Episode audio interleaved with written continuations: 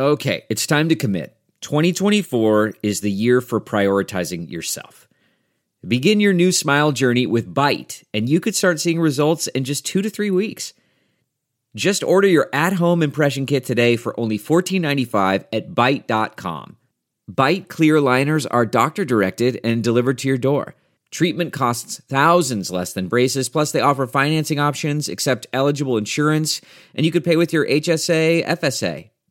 Get 80% off your impression kit when you use code WONDERY at Byte.com. That's B-Y-T-E dot com. Start your confidence journey today with Byte.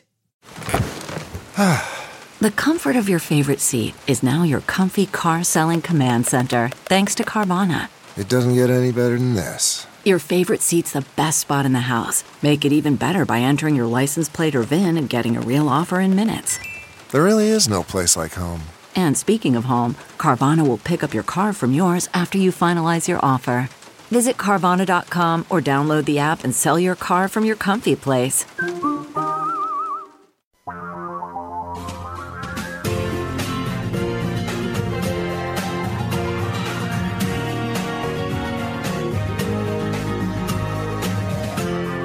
This is the Thom Hartmann Program.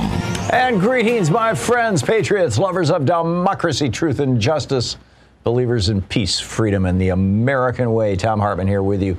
We're going to do a deep dive, a full hour with David Cay Johnston in Conversations with Great Minds. He has a new book out called The Big Cheat. It's subtitled How Donald Trump Fleeced America and Enriched Himself and His Family. And I think you're going to find it absolutely fascinating. But I want to start out with what is happening to our country? It turns out that this 15 year old kid who shot up this school in Oakland County, Michigan, murdered four of his peers and injured, severely injured, I believe another seven of them. His name is Ethan Crumbley. And there's a little background here. His mother, 43 year old Jennifer Crumbley, back in 2016, posted an open letter on her blog to Donald Trump.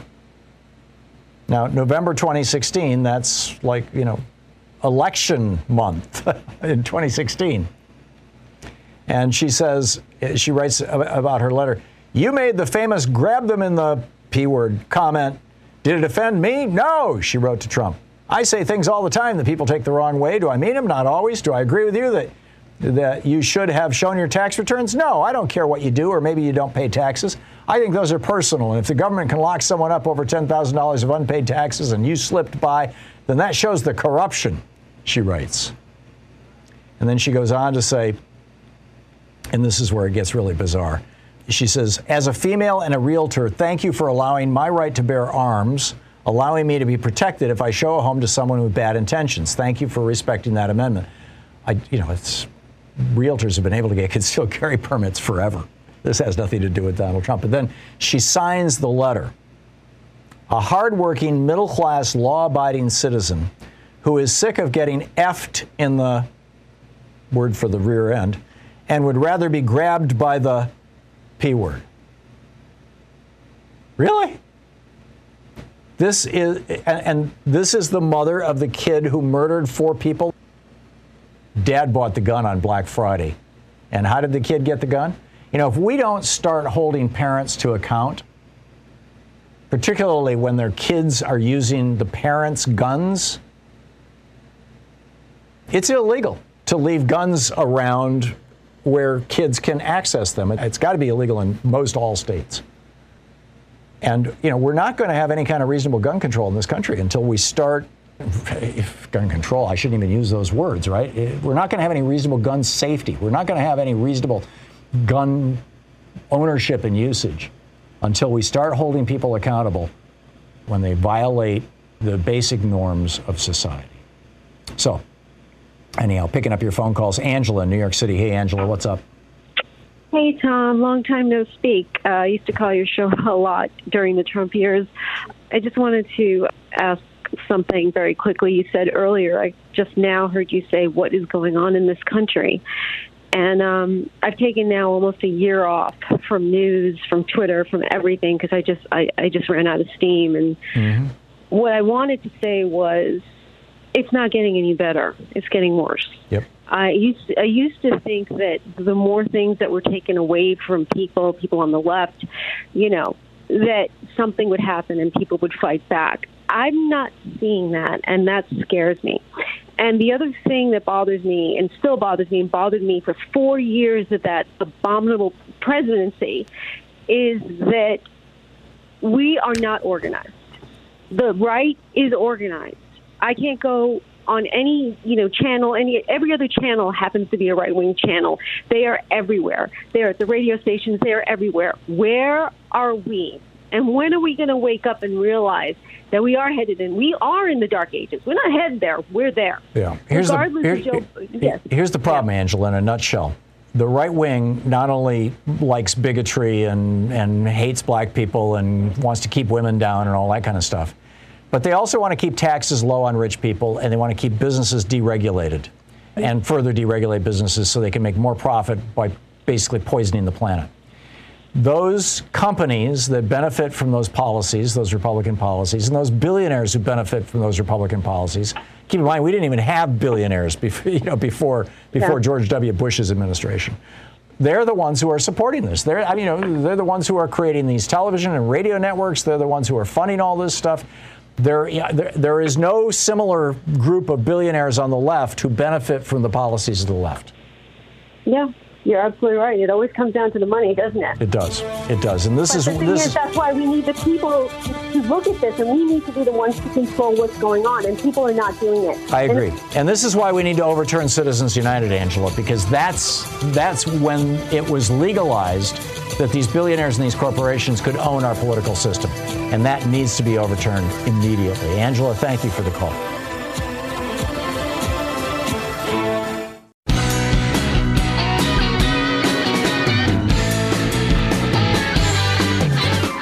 In our Conversations with Great Minds series today with us is David Cay Johnston. He's an investigative journalist. He's the co founder of DCReport.org. He won the Pulitzer Prize in 2001. He's the distinguishing visiting lecturer at the College of Law and Whitman School of Management at Syracuse University. He's the author of eight books, and uh, so, among them, some of my favorites Fine Print, Perfectly Legal, The Making of Donald Trump, and his most recent, The Big Cheat. In fact, I have it right here in my hand. How Donald Trump fleeced America and enriched himself and his family. David, welcome to the program, and thank you so much for joining me for, a, for this deep dive into your book and into your work. Well, thank you for having me on again, Thom, and greetings from the home of uh, Susan B. Anthony and Elizabeth Cady Stanton, And that is?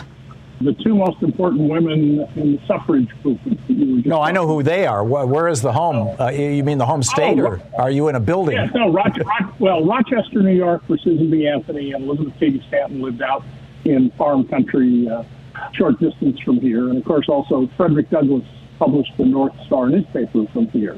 Wow. Rochester was a very important center of the suffrage movement and the abolitionist movement. You are steeped in history, David. You are absolutely steeped in history.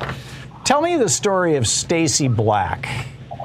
You tell this story in your book about Donald. Actually, if, if in fact, let me start. Let's let's start at another point, if I may. Sure. In your kind of background book on Donald Trump that you published a couple of years ago, who is Donald? Who is this guy really? Where did he come from? How did he How did he get on our scene? I think for for people who don't live in New York State, or in particular in New York City, you know, he just other than being you know the celebrity apprentice guy on TV, people just don't know you know where did he come from?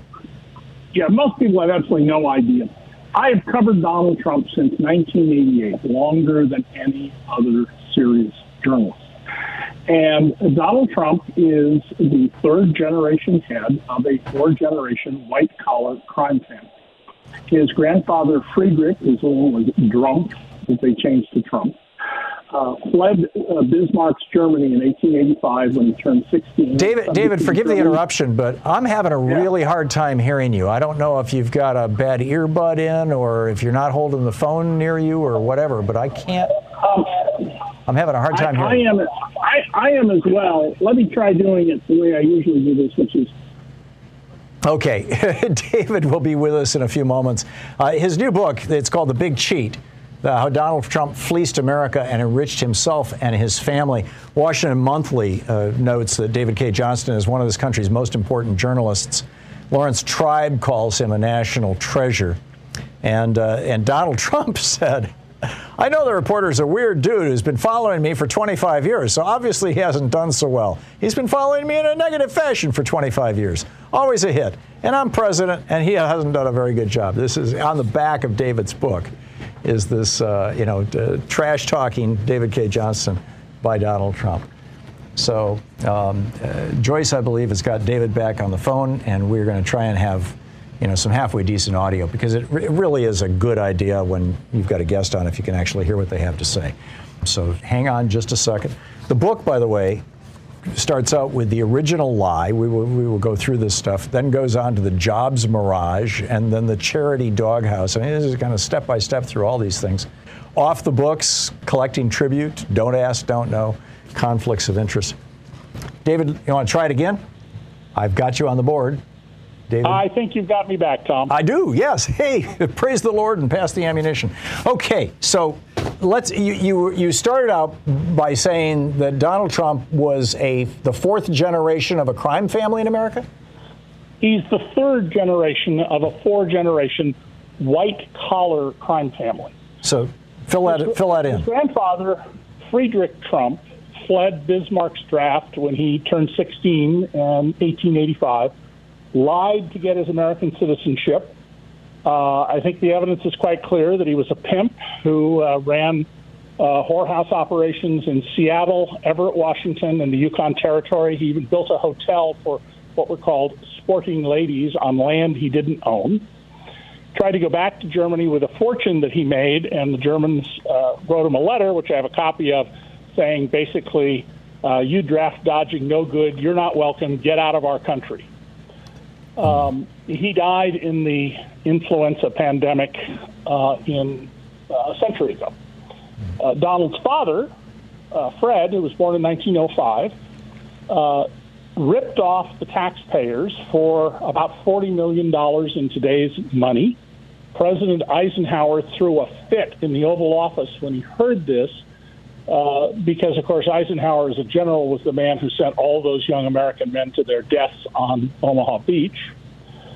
Uh, and Fred Trump defended this, uh, saying that, well, to the Senate Current Banking Committee, well, yes, yes, I, I did have all this extra money, uh, but uh, I didn't take it. It's in my business bank account. Like, so what? So, um, what, how does Fred Trump's uh, ripoff tie back to Omaha Beach? Well, uh, the money that was ripped off was to uh, build subsidized housing for GIs and sailors from World War II. Ah. And uh, there was a contract as to how much money he was entitled to make. And instead, he made $4 million more, close to $40 million in today's money, um, uh, through the contract, and was investigated for this by uh, the Senate. Wow. And he had a business partner for many years in building the thousands and thousands of apartments that he owned in Brooklyn and Queens, a guy named Willie Tomasello. Willie Tomasello is identified in numerous government reports as a front for the Gambino and Genovese mob families in New York, the two most vicious mafia families in New York. When Donald finished college uh, and got a degree he clearly didn't earn from Penn in economics, uh, he came to New York, immediately started ingratiating himself to the notorious Roy Cohn. He called Roy Cohn his second father. And uh, he began embedding himself in relationships with New York mobsters. But even outside the real estate business, Donald has spent his whole life soliciting business from criminals, uh, Irish mobsters, Albanian mobsters, Kazakh uh, criminals, Russian criminals, Ukrainian criminals it's just who he is, and he's been doing this his entire life. And for years, Donald was very deeply involved with a man named Joseph Weichselbaum. Uh, Joe Weichselbaum uh, maintained his personal uh, helicopter. It was called the Ivana, and his fleet of helicopters to bring high rollers to Atlantic City. Joseph Weichselbaum was one of the biggest drug traffickers in America. And when he got caught and fessed up to everything in writing, I have the documents, um, he cut a deal. Uh, the people who just drove the drugs for him from Miami to Ohio got 20 years for just for driving the drugs in cars and trucks. Uh, Joe, after his case was referred to the courtroom of federal judge Maryanne Trump Barry, Donald's sister, in the jurisdiction where it was alleged no crime had taken place. He served 18 months, and when he got out, he went back to work for Donald Trump as his helicopter consultant. And despite telling the federal government he had no money, couldn't pay his federal fines, $30,000, he suddenly moved into a multi-million dollar apartment in Trump Tower. Uh, that's, that's who Donald Trump is. He is a lifelong criminal. And the fourth generation of the family is Jared Kushner and Ivanka Trump and the two older Trump sons, Don Jr. and uh, Eric. That's an amazing, amazing story. Uh, we're talking with David Cay Johnston. He's uh, his new book out. It's called The Big Cheat: How Donald Trump Fleeced America and Enriched Himself and His Family, and uh, doing a deep dive here this hour into the history of Donald Trump and and what he's up to now as well. We'll be back with David in just a moment. It's Conversations with Great Minds with David Cay Johnston. You're listening to Thom Hartmann.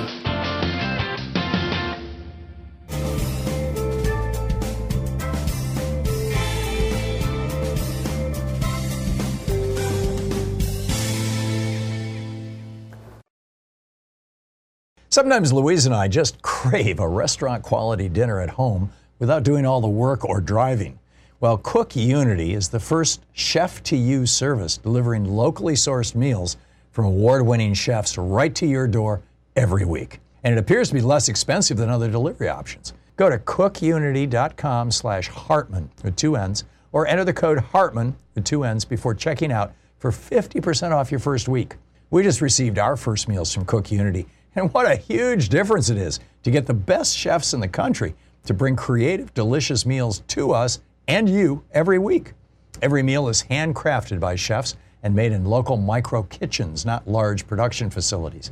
We just had the Chipotle maple glazed salmon with green beans and mango pico de gallo. It had everything we love in a meal. They have all sorts of options like vegan, paleo, pescatarian, gluten free, and more. Menus are posted two weeks in advance, so you have plenty of time to choose.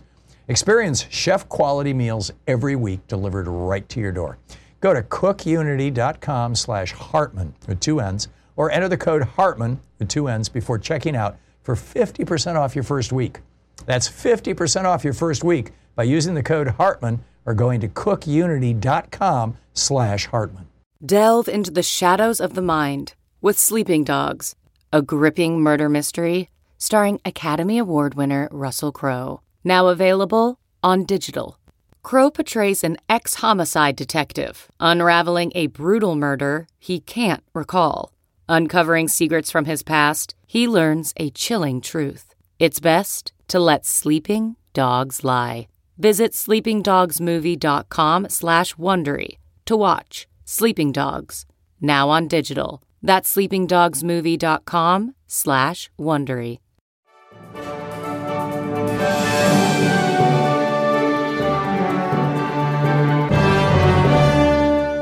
Our book today in the Thom Hartmann Book Club is The Big Cheat How Donald Trump Fleeced America and re- Enriched Himself and His Family by New York Times bestselling author David Cay Johnston. This is from the introduction. The majority of Americans found themselves in uncertain economic circumstances in 2015, many in scary straits. Living paycheck to paycheck, even with two working adults in the family, had become the norm in America. By 2015, many people had been down so long, walloped by economic shocks in 2000 and 2008, they believed the future was not President Ronald Reagan's morning in America, but endless debt and potential homelessness. The rent was too high, the wages too low. It was a time of anxiety for most, even as those at the top gathered riches beyond the imagining of any generation before them. It was a perfect time for a master con artist to lay waste to the desperate and cheat them of all they had, all the while telling them that he was really their friend and helper. Donald Trump was the man for that time. Trump was a master huckster. He had successfully fleeced investors, cheated workers and vendors, ripped off students of his fake university, and outmaneuvered banks that loaned him more than a billion dollars that he never paid back. He had even cheated novice roulette players at one of his casinos in what was supposed to be the most heavily regulated industry in America. And he'd gotten away with it. He'd never been arrested, never been charged with a crime, even though Mayor Ed Koch of New York City once said he deserved 15 days in jail for sales tax evasion. He'd even gotten away with forgery, as his own tax lawyer and accountant testified under oath in one of his two known civil trials for income tax fraud, both of which he lost. While Trump was known in New York society as a cheat, a liar, a manipulator, and a deadbeat, and although he had been fined $200,000 for replacing women and minorities in an attempt to placate his biggest casino customer, the worst that had happened to him was lawsuits, fines, and being shunned by some at high society affairs like the annual Met Gala in Manhattan. But that was not the Donald Trump most Americans knew or thought they knew. Certainly not those who live far beyond New York City and Atlantic City. To much of the American public, Donald Trump was a hero, a larger than life business genius who could turn anything to gold while thumbing his nose at the American aristocracy. He was a modern Midas with a series of trophy wives and endless riches. And he ate the very same fast food they did. Trump created this image on the NBC television network, for which for years aired his show, The Apprentice and Celebrity Apprentice.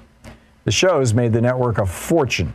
They earned Trump the cash he needed to pose as a multi billionaire. And more importantly, they made him famous in what he called the real America of small towns, farmland, and cities where no one wore bespoke suits or designer dresses. And he had that signature line, You're fired, which in a perverse way gave relief to people who knew that they could be fired at any time and for no good reason.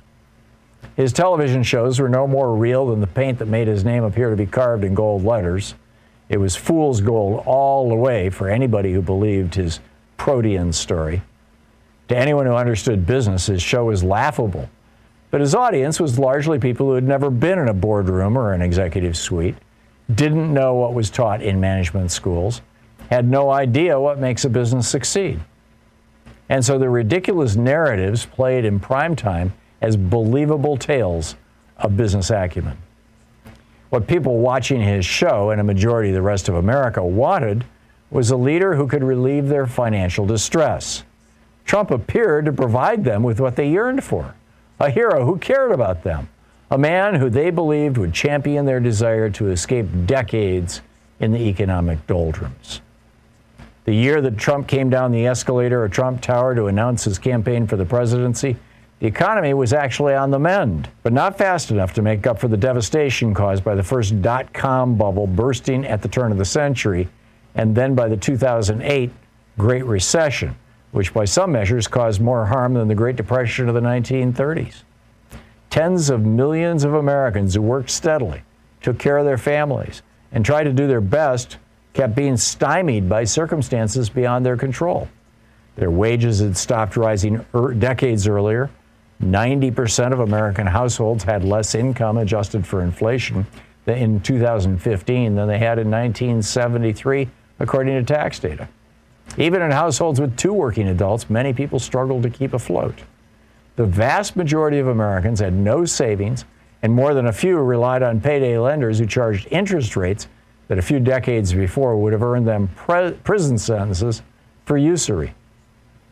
By 2015, those interest rates had been legitimized by the courts, Congress, and state legislatures. Health insurance plans didn't even fully cover routine care anymore. Pensions were disappearing. Many good paying jobs, especially in manufacturing and mining, had vanished. Some had gone to China, Mexico, or Vietnam, others never to return, especially in coal mining, as competitive fuels were cheaper and cleaner. And job security? By 2015, no one's job was secure, not even those teachers and professors who supposedly had tenure for life. The book by David Cay Johnston, The Big Cheat How Donald Trump Fleeced America and Enriched Himself and His Family.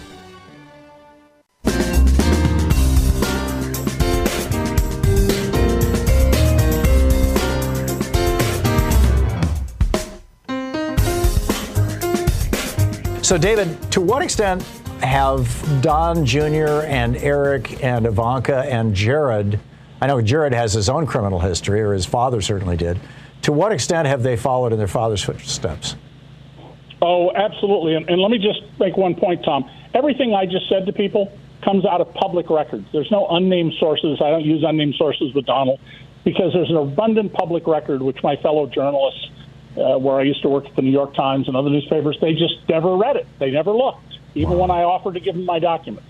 All public record, all indisputable. So uh, let's go through uh, what's happened with the Trump family. Eric Trump, 13 years ago, uh, famously said that uh, they didn't need American banks. We can get we get all the money we want coming out of Russia. And Donald Trump uh, has rough, sold roughly 10% of the condos he sold over the years were sold to Russians, usually in cash deals, uh, and some of them with pricing that suggests significant overpayment, uh, which tells us this may involve money laundering. Mm-hmm. Don Jr. and his girlfriend Kimberly Guilfoyle participated in the Build the Wall charity scam. Uh, disabled veteran named uh, Brian Kolfage set up a charity where he was going to get donations and build the wall on the Mexican border, you know, a project that would cost tens of billions of dollars. And he promised people again and again and again not one penny, not one penny will be used for anything but building the wall. He then brought in Steve Bannon to the deal, and they held a, a news event in New Mexico to show that they were building the wall. They had put up a cheap piece of fence that would be totally ineffective and uh, had other problems. And Don Jr. and Kimberly Guilfoyle came out there and endorsed the project. So what actually happened? Well, Kolfage and two other guys are facing criminal trial shortly because they were, in fact, using the money for their own lifestyle, buying boats and jewelry and things like that. Steve Bannon stole $1 million from this charity but he is not being tried because his patron, Donald Trump, pardoned him.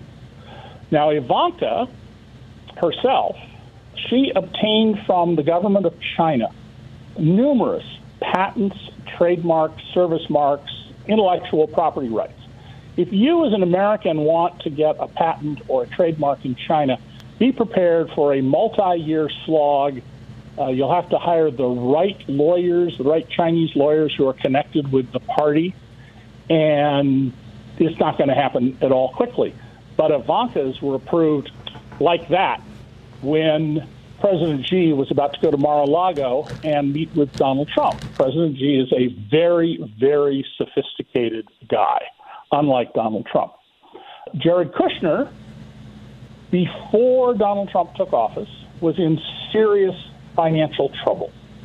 He had uh, persuaded his family to buy 666 Fifth Avenue, an office building a couple of blocks down the road from Trump Tower. David, if I could ask you to just pause right there. I'm sorry, it's the tyranny of the clock here on commercial radio. Stick around.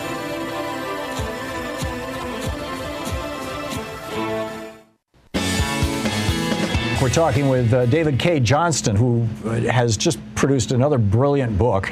he has he has written so many about economics, and, and this is his second one on Donald Trump. It's called The Big Cheat How Donald Trump Fleeced America and Enriched Himself and His Family. And David, we were just talking about the Trump children. Uh, you mentioned that Don Jr. and his wife went into business with Steve Bannon on this uh, build a wall scam that Bannon extracted a million dollars from and got busted for and then got pardoned by Trump for and and that Eric had publicly said we get all the money we need from Russia, and then you had just started with Ivanka and Jared. You want to restart that?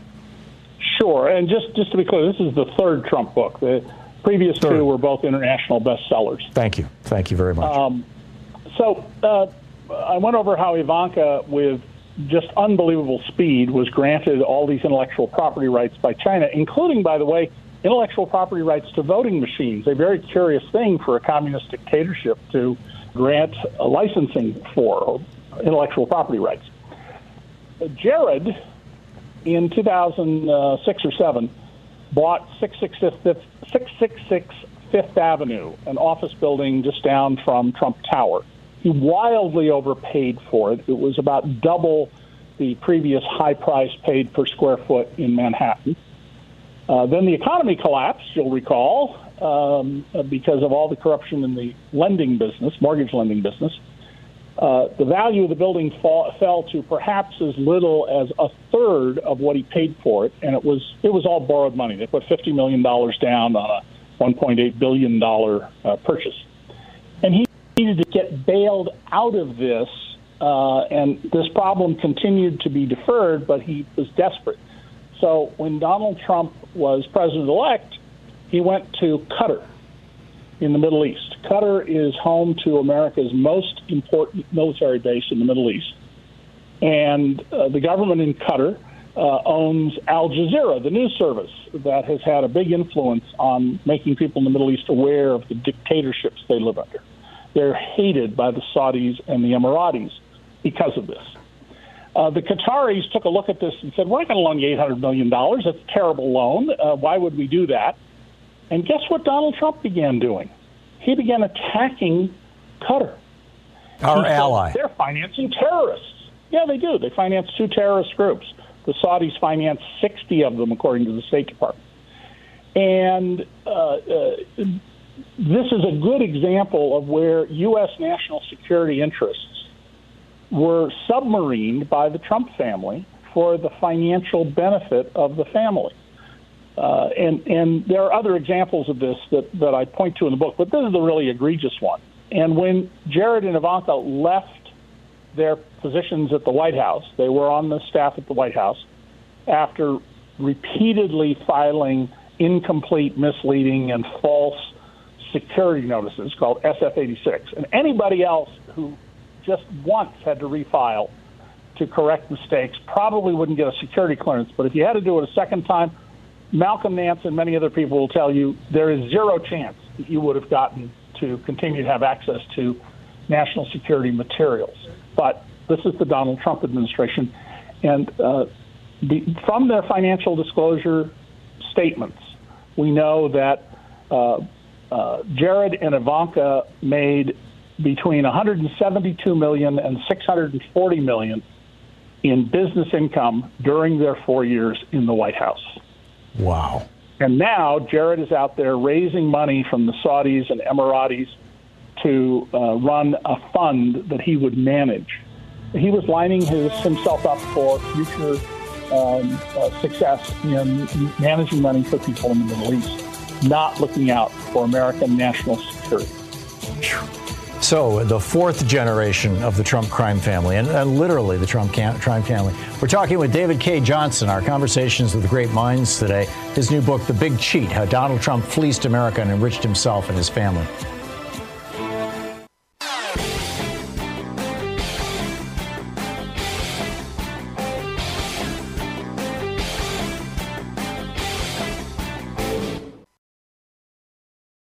Quick math. The less your business spends on operations, on multiple systems, on delivering your product or service, the more margin you have and the more money you keep.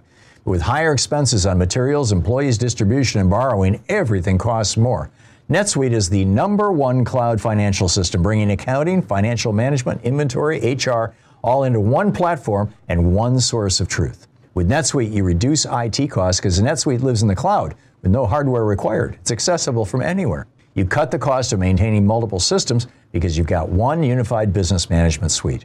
You improve efficiency by bringing all your major business processes into one platform, slashing manual tasks and errors. Over 37,000 companies have already made the move. So do the math. See how you'll profit with NetSuite. By popular demand, NetSuite has extended its one-of-a-kind flexible financing program for a few more weeks. Head to netsuite.com slash Hartmann with two N's. netsuite.com slash Hartmann. That's netsuite.com slash Hartmann.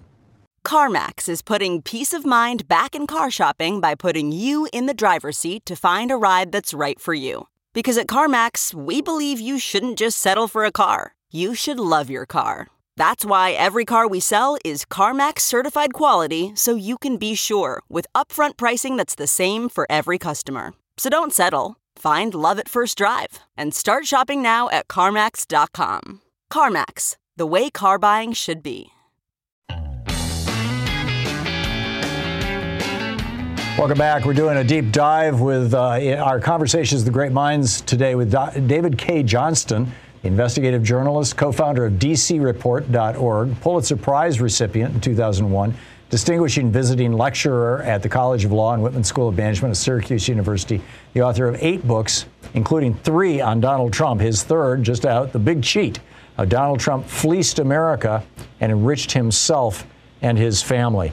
So, David, we've we've kind of covered, uh, I guess, you know, parts of his family, uh, D- Donald Trump's family, uh, ripping us off.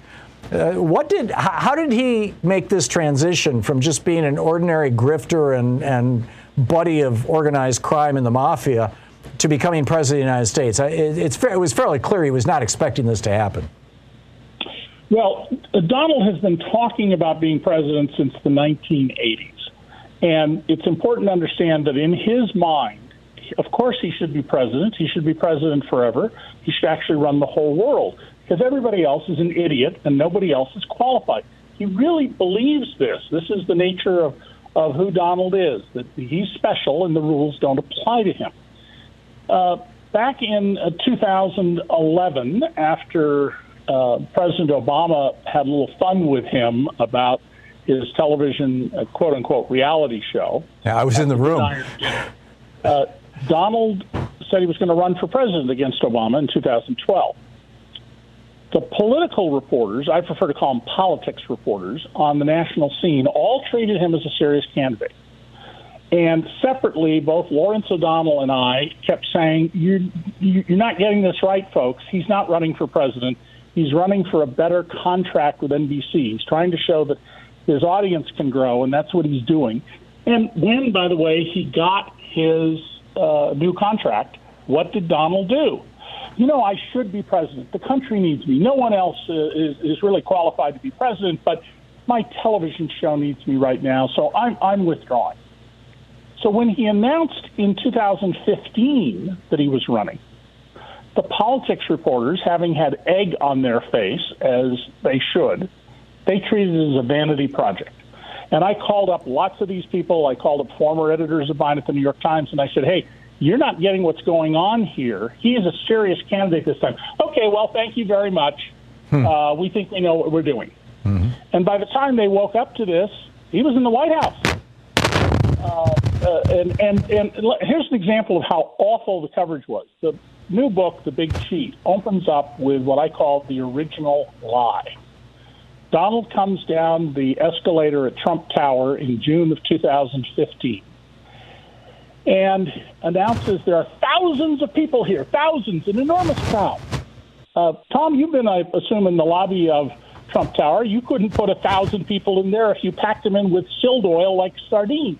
I, I have been, and you're right. He, al- he also controlled where the cameras were directed. And he launched these, these racist uh, bigoted assaults. Uh, most famously, his line about Mexicans being uh, murderers and rapists. Well, the next day's New York Times didn't even mention that. Not a word about it. He just had some vague line about uh, his expressing hostility.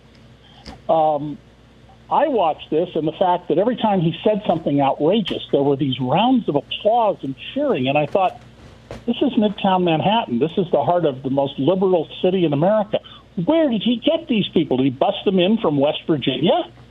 The next day, the Hollywood Reporter revealed that uh, an ad had been placed saying, if you want to pick up 50 bucks, uh, come to Trump Tower, uh, put on a shirt, and cheer and clap on command. And that's what this was. He didn't have, as he claimed, thousands of adoring fans there. He had a bunch of people who work as extras in TV and movie. You know, the people you see in the jury box in Law and Order or walking down the street behind the stars as they converse. Um, he paid these people. He had to pay them, and they tried to hide that they paid them. They lied and denied about it, but they ultimately had to confess that yes, these were hired hands. Everything about his presidency is built on lies. He said he was going to put the forgotten man and woman first. No, he put them last. What he put first was what he always puts first Donald Trump and how many commas he can claim are after his name. And let me be clear about that. There is no evidence and never has been that he's a billionaire. I revealed he had a negative net worth more than 30 years ago. And uh, uh, it's all smoke and mirrors. He's a rich man, but he's he's never been a billionaire, much less someone worth 10, or as he's claimed once, $11 billion. So, in your book, you talk about how he made over a billion dollars, or at least over a billion dollars, flowed uh, over a billion and a half dollars flowed through the Trump organization during the four years he was president. How does that comport with your suggestion that he's not well, that wealthy? That's the revenue that flowed to the more than 500 businesses that Donald has, all of which are wholly owned by Donald Trump, and all of which pass through to him. But revenue is not profits, it's not income. Um, I mean, if I had all the money people have paid for my books rather than my share of them after expenses, I'd be quite wealthy. Right. Uh, and and so Donald had had to report more than 1.6 billion dollars flowing across the books of his companies. Um, but that doesn't make him a billionaire. And remember that in addition to the debt we know about that Donald has, we also know that Donald has lied repeatedly under oath about his finances. I've documented this in the past. Uh, and everything I write about him in this book, like the previous two, is tied to a document that's listed in the back of the book uh, or my conversations with Donald, which I wrote about at the time. And in one case, I quote directly someone who was there at a meeting when Donald was 29 and he assaulted the mayor of New York City twice. Uh, a story I've known for years. The guy has consistently told for years. Um, uh, and the only other person alive from that is, is Donald. Everything else, though, tied to the public record so that you, there's no dispute about the facts that I've reported. You know, Donald has called me up at home for many, many years and threatened to sue me. And I always say, well, Donald, if, if you believe you have a case, go ahead and sue me. And he knows that he could never have a case because I don't write things that I can't prove. So uh, you mentioned how in debt he is, and, and my understanding, and I'm nothing close to the scholar of this stuff that you are. Uh, in fact, I don't think anybody in this country is. Um, but uh, from just general readings, it seems that he had borrowed something on the order of a billion dollars from Deutsche Bank. That Justice Kennedy's son, Justin, was right in the middle of that that Trump made a reference in the Rose Garden to Justice Kennedy about his son just a few weeks or a few months before Justice Kennedy decided to resign. Is there something hinky going on here? Was he just trying to well, get another Supreme Court justice? Yeah, I don't go into that story for the very reason that we don't know precisely what was going on, and there's so much material where we don't need to worry about that. But mm-hmm. yes, of course, there was something hinky going on. There's always something hinky when Donald is involved in it. And let me give you a, a good example of this. Donald got these loans from Deutsche Bank under terms that they don't make sense. Uh, Deutsche Bank's internal people said, don't make loans to this guy. And they went ahead and made them anyway. Well, there's a practice in big high level banking, not what you and I and probably most people listening to this show do, known as back to back. So let's say I wanted to, a bank to loan my children, uh, one of my children, $10 million, and I had that kind of money. And I go to my banker and I say, look, I don't want to make the loan to my kid. That's going to complicate things. But if you'll make the loan, I'll deposit $10 billion, $10 million or give you a letter of credit for $10 million. And if my son flakes out, you're covered. Just make him the loan. Well, there's lots of reason to think that the loans from Deutsche Bank on the other side had Russian money in them. Mm. Uh, when Donald bought this awful, horrible excuse of a mansion in Palm Beach, about two miles from Mar-a-Lago, you can go on the internet and find photos and video of it. I mean, it, it makes the the uh, mansions built by West Texas oil richies in the 50s look sophisticated as real estate. Mm. Uh, he way overpaid for it uh, he was in trouble, and he had a loan to, from Deutsche Bank for $40 million on his Chicago hotel, and he couldn't pay it back. So first he sued Deutsche Bank, and he said, well, act of God, I'm excused from paying the loan. It's an act of God. The economy fell apart, and so I don't have to pay, which ultimately no judge would accept if, if it had gone to trial. And suddenly, one of the Russian oligarchs a guy who Putin jailed twice for not following his orders. Putin is the head of the biggest, richest criminal gang in the world. And like all mob bosses, he, he doesn't want to go around handling disputes and stuff. Uh, the Godfather lays this out very well. Go do your business.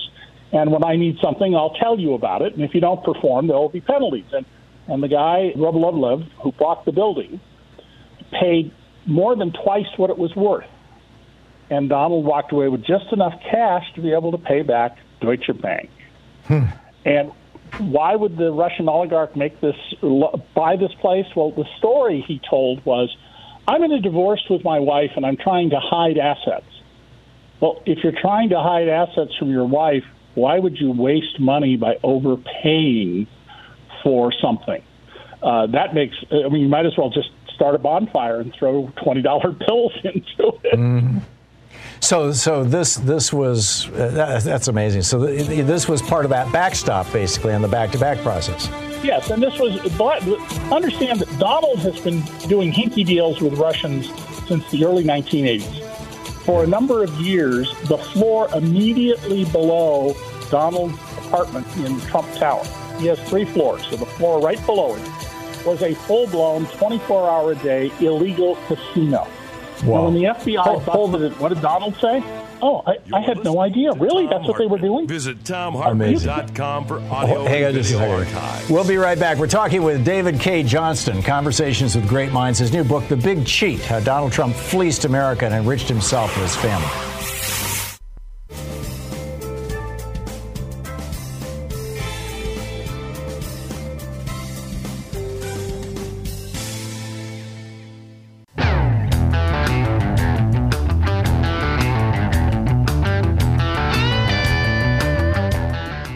So back in 2015, I gave $15, as I recall. Might have been five, but uh, I, I, typically do this at the beginning of campaign seasons to a bunch of different candidates, Republicans and Democrats, just to basically get on their list.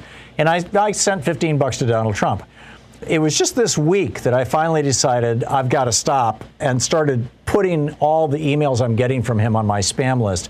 But I'm lit- I've been literally for, since since he lost the election, it's really gone into the stratosphere. Prior to that, it was once or twice a week. I've been getting six, seven, eight, nine emails a day from him, yep. begging for money. Uh, what kind of what kind of operation is he running? What kind of money is he raising here?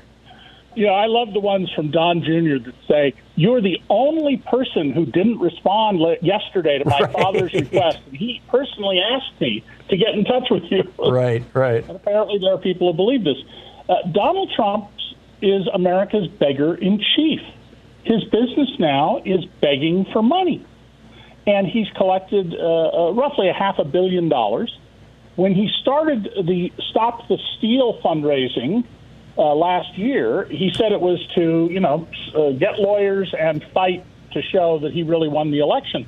He spent $9 million on lawyers, and he didn't pay a bunch of people, including most famously Rudy Giuliani, uh, because, of course, it wasn't about that.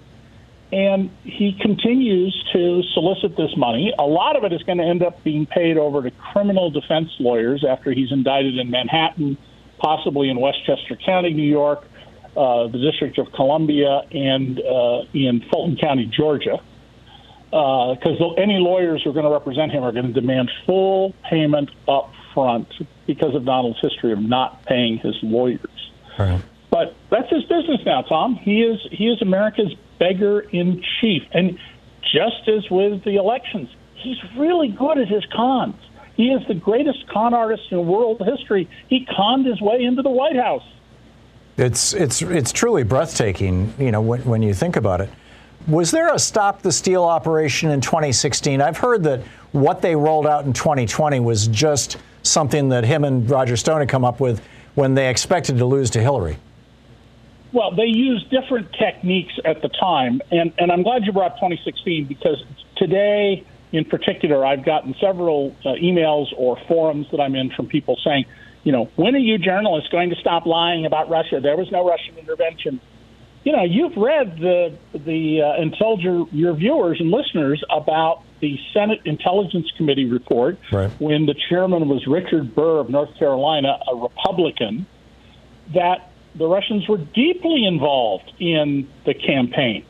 I mean, my God, uh, Don Jr. wrote "Love It" when an emissary of the Kremlin proposed a meeting in Trump Tower. Now, you get if you're running for president or you're on a campaign, and an agent of the Kremlin contacts you for a meeting, there is only one thing you should do A, as a matter of law, but B, as a matter of being an American citizen.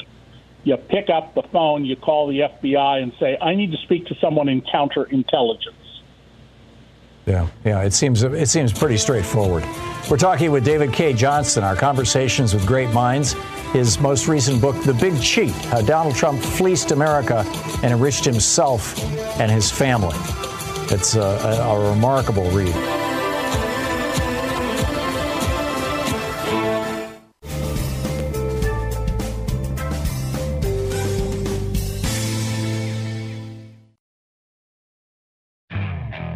Okay, picture this. It's Friday afternoon when a thought hits you.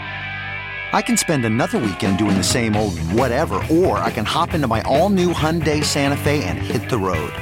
With available H track, all wheel drive, and three row seating, my whole family can head deep into the wild. Conquer the weekend in the all new Hyundai Santa Fe. Visit HyundaiUSA.com or call 562 for more details. Hyundai, there's joy in every journey. This is the Thom Hartmann Program.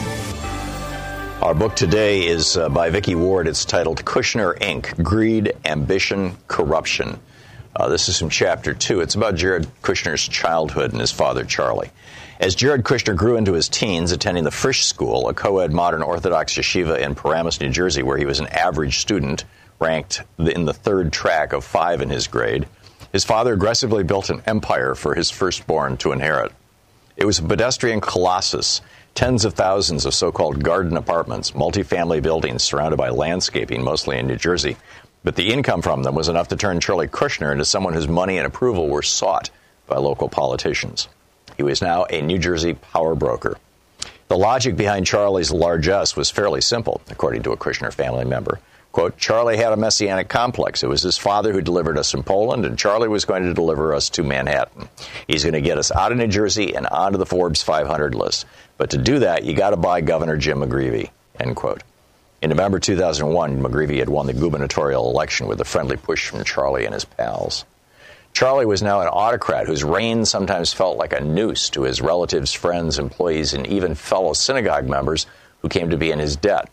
His role as a family patriarch meant his relatives were not to question his aggressive methods of social advancement.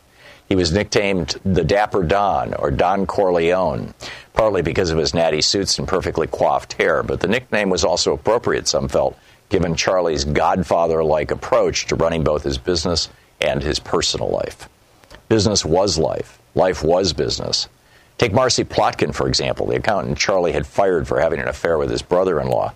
Even though she was now at the accounting firm of SSMB, Kushner Company still paid her annual bonuses of between $15 and $25,000 and reimbursed Plotkin for the cost of her son's private school tuition, which was disguised to the IRS as a legal expense.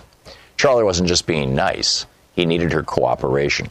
Beginning in the mid 1990s at Charlie's direction, according to legal records, the company had begun to commit financial fraud to fund his growing social, political, and financial ambitions. As is common in real estate firms, each of the entities Charlie owned had its own LLC, or was its own LLC. And each LLC was owned by a partnership, a combination of Charlie and some backers. All of the LLCs passed down by Joe Kushner were, per the instructions of his will, equally divided among Charlie and his three siblings and the respective children's trusts. But Charlie set up a management company, Westminster Management, and made himself the manager of all the buildings. Initially, his siblings all thought this was a good idea. Charlie viewed his increasingly public profile as a public service, but his lust for the limelight brought some large bills. He invited politicians to speak, often for a large fee in an assortment of venues, ranging from his office to his home, off-site conferences, and his synagogue. He even invited the entire New Jersey political leadership to attend Kushner's baby baby's bris. A speech by Israeli Prime Minister Benjamin Netanyahu, for example, cost as much as $100,000 and Charlie paid him to speak in New Jersey four times. Rather than pay out of his own pocket for his many political and charitable contributions, Charlie, or senior executives in the firm at Charlie's direction, took LLC money without pre approval from the partners in the LLC to cover these costs. None of the Kushner Company's partners were informed of how their money was being spent. Not Charlie's business partners, his friends, or even his siblings, children, nieces, and nephews. Nor did they know that neither the internal nor external ledger presented the true numbers for each of the LLCs. If Charlie was short on cash on one project, he borrowed from the bank account of another. That wasn't the only fudging that went on. According to court documents, there was euphemistic language used at the Tuesday weekly meetings, also called cash meetings, held at Charlie's home early in the morning. The phrase losing a bill, as in, how do we lose this bill, meant finding a way to turn an expense from one project into a capital deduction somewhere else. Personal expenses were also lost and submitted as capital business expenses from whichever LLC Richard Stadtmauer and, and an executive vice president Scott Zecker picked. Those ranged from Charlie's home improvements to vacations, New Jersey Nets tickets, Super Bowl packages, even the alcohol Charlie and Cheryl Kushner bought for holiday celebrations. A contribution from Charlie to Harvard University to smooth the way for Jared's admission was funded by the company, not Charlie. The check was signed by Zecker, and that was no accident. Charlie never signed anything. His corner office in Florham Park was enormous but Spartan. It was 40 feet long and had a private shower and sitting area. He also had a vast outdoor terrace on which he built a sukkah, a temporary outdoor hut, under the roof of which he and his family would celebrate the Jewish holiday of Sukkot. His desk, however, had nothing on it no pens, no paper, no computer. Most critical of all to the apparent health of the company's balance sheet was what was called a Richard Special, named after Richard Stadtmauer, Charlie's brother in law and vice chairman of the Kushner Companies, which was essentially bank fraud. If Charlie wanted to do an acquisition or do a refinancing that required a line of credit, Stadtmauer, a chartered accountant and Mensa member, would direct a subordinate to alter the figures so that the banks would be tricked into believing Kushner Company's finances met the preconditions of their covenants. As a result, the firm would receive lines of credit and tax deductions it should not have been entitled to. Most of the senior members of Kushner's companies knew what was going on.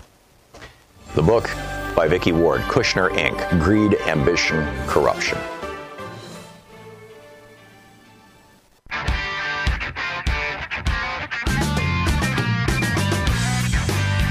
We are talking with David Cay Johnston, Pulitzer Prize winning author and of three books about Donald Trump. His most recent, The Big Cheat.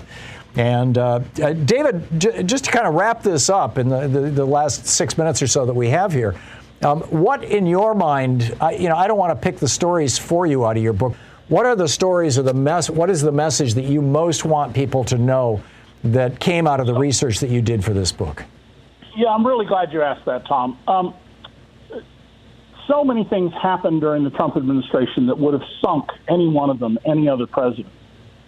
People lost sight of them. And what I saw as someone who has been devoted round the clock to Trump issues now for uh, six plus years was lots of loose threads. Something would appear in the Washington Post or the Wall Street Journal or the LA Times and nowhere else. So unless you read all the different news organizations I uh, check every day, you would have no idea about many of these things. And I didn't want to write a kitchen sink book. So what I did is I picked stories that I thought were most revealing of how the Trump family decided to use the White House as their own personal venue for money and power, not for the betterment of the American people, and took these loose threads and wove them together into a tapestry. So there's a story here that tells you about the lies they told, the, the charities they ripped off, uh, the people that they shunted aside, the way American national security interests were submarine. You asked at the top of the show about Stacy Blatt. Uh, at the very end of my book, Stacy Blatt was dying. He was in hospice. He heard Rush Limbaugh say Donald Trump needs money to fight the steal. So he sent half his monthly income, $500, to the Trump organization as a one time gift. But the Trump organization then tapped his bank account again and again and again and again until they took everything he had, left him with zero. Uh, they did this to thousands of people. Uh, usually you get prosecuted and go to prison for that, but that hasn't happened. Uh, Joe Biden's, I think, made it pretty clear he doesn't think he should go around recommending the prosecution of the previous president, which is unfortunate in my view. But you're dealing with a family who are not like you and me. They don't have a sense of right and wrong like we do. As long as you win, you get the money, and you aren't prosecuted, you won. And everything that'll get you there is just fine.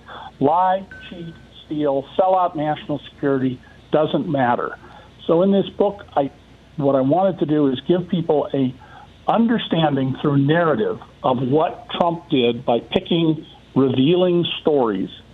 Because if we don't change things, and I have a list of easy to do reforms at the end of the book, this is going to happen again. There are other people who want to be our dictator. Some of them are sitting in the U.S. Senate right now Josh Hawley, Tom Cotton, Ted Cruz among them. And our laws operate on the assumption that the President of the United States is behaving in the interests of the public. You or I might not like a particular policy of a particular president, but I don't think anybody seriously believes that our previous presidents set out to take care of themselves. I mean, even scandal ridden Richard Nixon believed he was doing things that were for the good of the country, and his wrongdoing was concentrated with keeping himself elected in power, not seizing power. So the point of this book is people, I know people have Trump fatigue. Trouble, trust me, nobody in America has more Trump fatigue than I do. But this isn't over. This is far from over. And if we want to maintain our liberties and our freedoms, we have to be informed. So all these people going around saying, oh, the Russia thing was a hoax. No, it wasn't. We got a Senate Intelligence Committee and other reports. It was not. Certain elements, minor elements, the journalists got wrong. They accurately reported what they knew at the time, but it was wrong. David Frum has an excellent piece about this in The Atlantic. There are others who say, you know, there, there was no corruption in the Trump administration. That's all just liberal lies. Right. No, we have well documented cases of massive abuses of taxpayers and law beyond any dispute. David, it's a masterpiece. It's an absolute masterpiece. The Big Cheat is David Cay Johnston's new book. Uh, his website, dcreport.org. You can tweet him at DavidCayJ. David, thank you so much for dropping by today. Great talking with you. Thank you. My pleasure. This is really a book worth having. And thanks so much for being with us. We'll be back same time, same place. Get out there, get active, tag you're it. Have a great afternoon and be good to yourself and the people around you. You've been listening to Thom Hartmann. For audio and video archives, visit thomhartmann.com.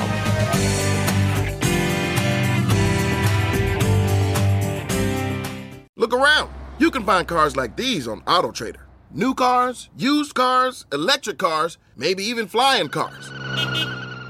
Okay, no flying cars, but as soon as they get invented, they'll be on Auto Trader. Just you wait. AutoTrader.